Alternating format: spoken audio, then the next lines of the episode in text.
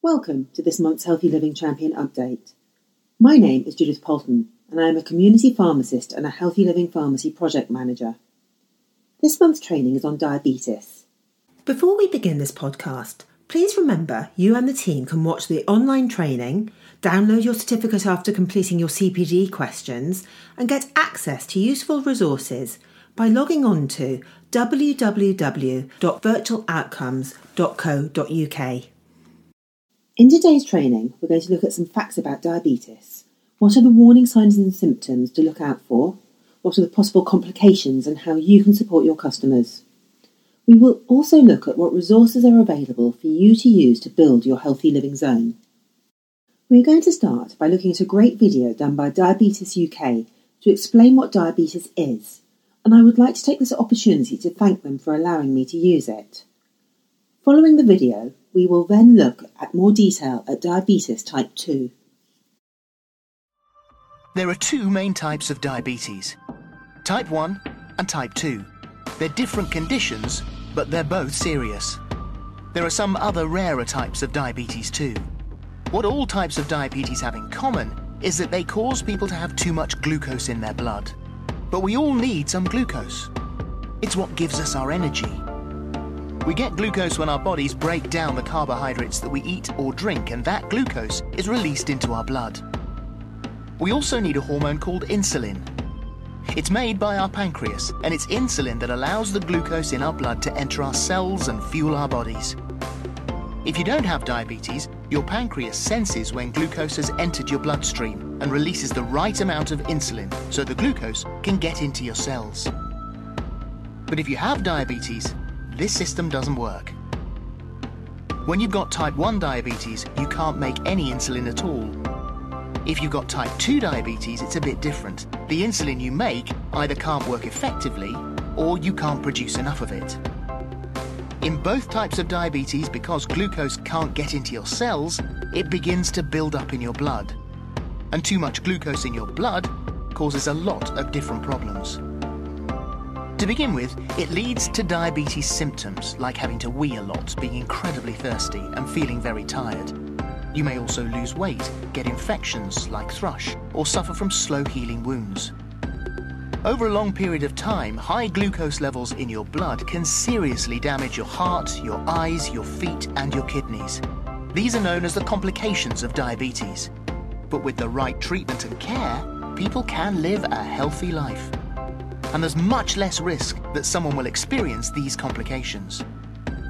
If you've got diabetes, you can find lots of information and support about living with it using our website and helpline. As well as campaigning for everyone with diabetes to get the right care, Diabetes UK fund research into all types of diabetes so we can develop new treatments and one day find a cure.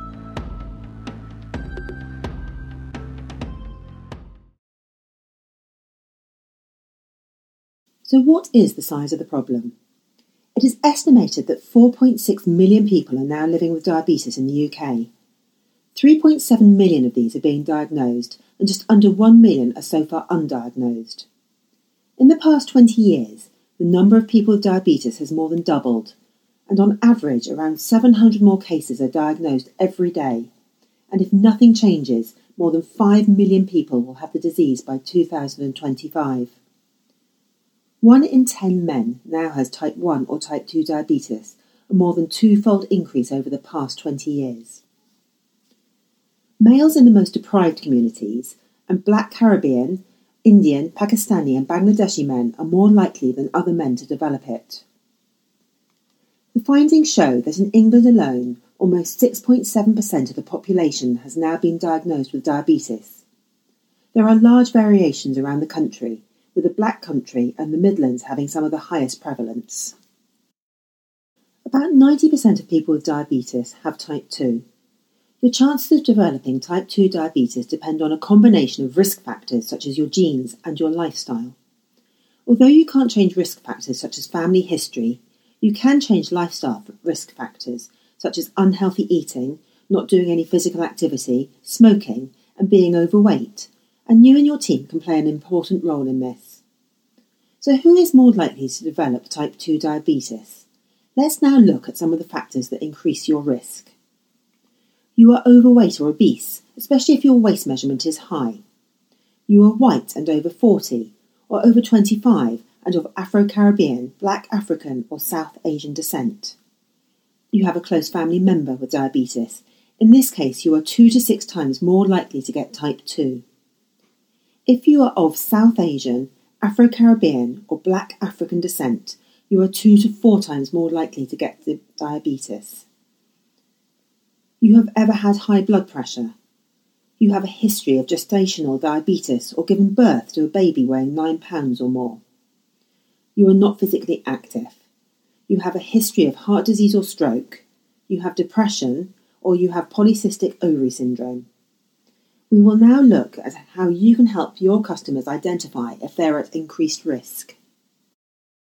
Diabetes UK has developed an easy tool that you could use in your pharmacy to identify the risk to your customers of developing type 2 diabetes. It takes about three minutes and asks a series of questions including their age, waist measurement, family history, and height and weight. This information then calculates both their BMI and their chances of developing type 2 diabetes. In this example, you can see that the customer is at increased risk, mainly driven by modifiable risk factors. These results give you a great opportunity to start the conversation about lifestyle changes, for example, increasing exercise, eating healthily, and losing weight. The main warning symptoms that someone may have diabetes. The most common ones are going to the toilet a lot, especially at night. This can be triggered by excess glucose in the blood, which interferes with the body's ability to concentrate urine being really thirsty all the time, or a stronger thirst than usual that continues even after drinking, feeling more tired than usual, losing weight without trying to do so, having thrush. Thrush is more common in people with diabetes as the high sugar levels can cause yeast to grow. Cuts and wounds taking longer to heal. This occurs because diabetes can affect the immune system, increasing the risk of infection. The increased blood sugar levels also can cause arteries to stiffen, which in turn causes blood vessels to narrow and thus prevents cuts and wounds from healing properly. Getting blurred vision. Type 2 diabetes can be easy to miss as it develops slowly, and in the early stages it may be hard to spot the symptoms and can lead to a number of complications, which we will look at next. Chronic complications tend to arise over years or decades as a result of uncontrolled blood glucose levels, particularly high blood sugar. Often, there is damage before there are symptoms, and it is essential that people are aware of the complications that can develop. Good diabetes control and living a healthy, active life can reduce the incidence of complications. Routine screening is also really important to ensure that problems are caught early so they can be treated.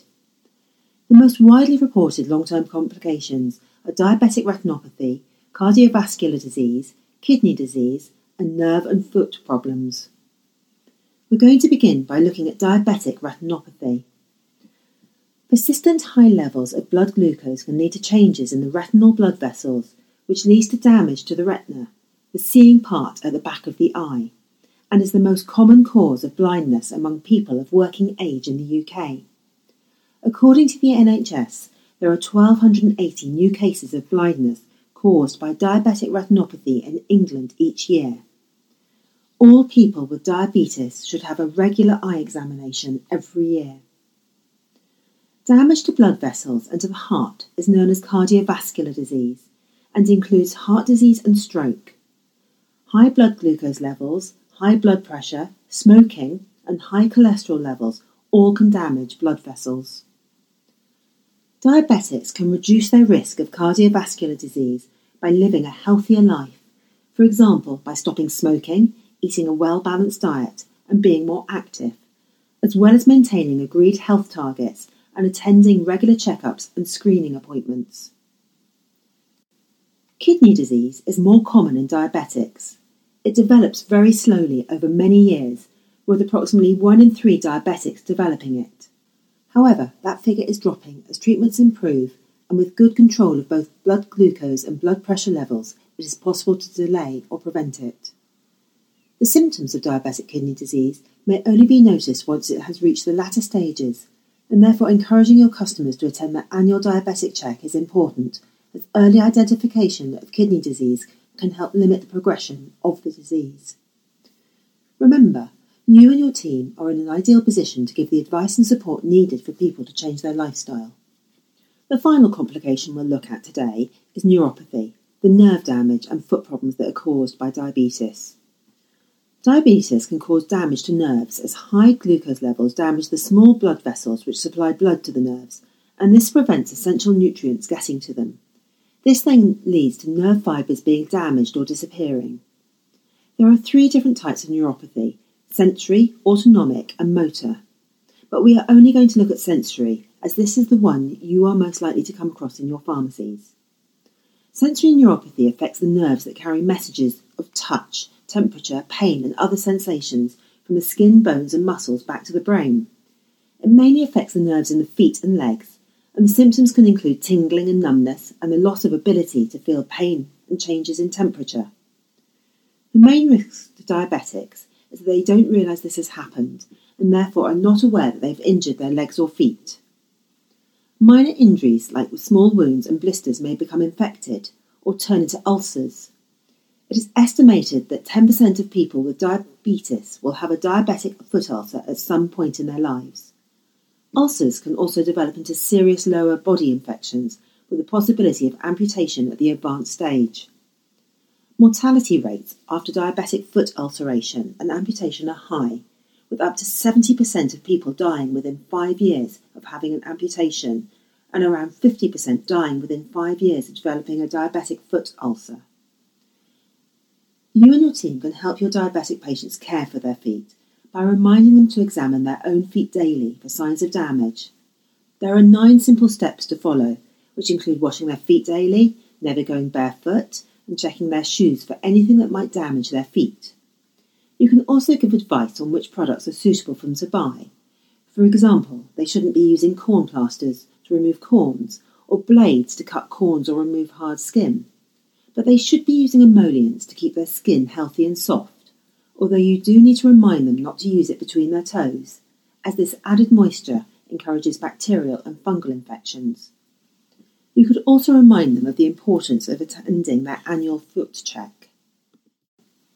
We're now going to look at a few myths and facts about diabetes.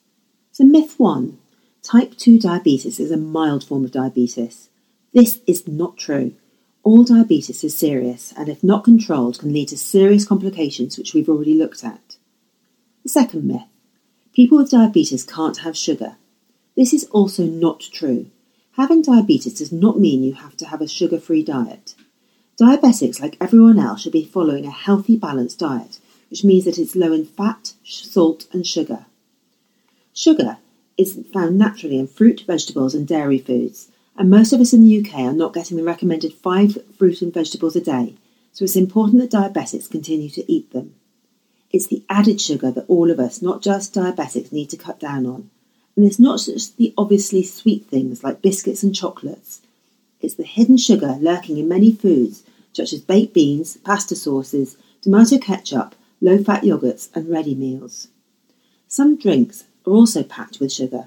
For example, fruit juice contains lots of sugar and calories, so advise people to keep to 150 ml a day.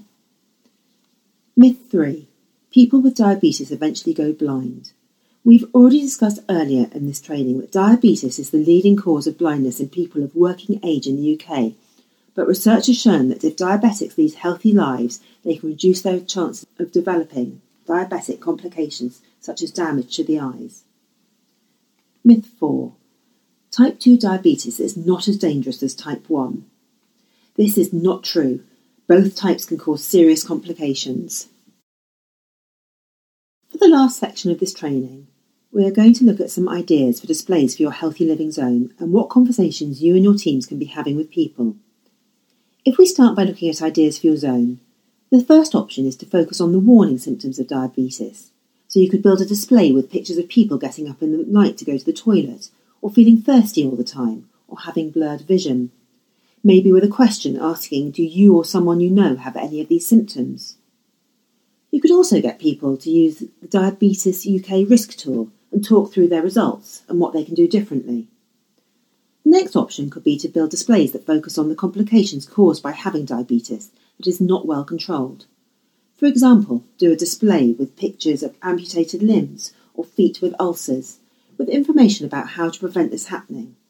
Or focus on diabetic retinopathy and that 1,280 people go blind each year. The third option would be to build a display that focuses on how to reduce the risk of complications by leading a healthier life. You could have some giant cigarettes in the pharmacy to support a stop smoking campaign, or show healthy versus non healthy food choices, or how to increase exercise, have some examples of local clubs or walking groups. You and your team will be able to support all these displays with information about stop smoking advisors, about the exercise options available locally, and how to eat more healthily. You can also share hints and tips around things like using a mirror to look at the bottom of their feet and not to use emollient between their toes. You should also be able to signpost people to the Diabetes UK website and other organisations, see the resources page, who have loads of information ranging from advice to healthy recipes. Finally, do you have a local diabetic support group that you can signpost people to? Maybe you could do a joint display with them. Diabetes is a very serious disease, and you and your team can help support patients who have been diagnosed to stay as healthy as possible, as well as playing an important role in educating customers about healthier lifestyles thus helping to reduce the number of people who may be diagnosed in the future. There are a large number of organisations who have information about diabetes, and many of them have a wide range of leaflets that you can download for your displays. That brings us to the end of this training session, and I would like to take this opportunity to thank Diabetes UK for all their support in making this training. Thank you for listening. I hope you have found the information useful and that it's helped you to understand the role you can play in helping your diabetic patients stay healthy, as well as how you can support your customers to reduce their chances of developing type 2 diabetes. If you want to view the online training, have access to both your certificate and the resources tab, please log on to www.virtualoutcomes.co.uk. We would also like to use this opportunity to ask you to encourage the rest of your colleagues to view the video.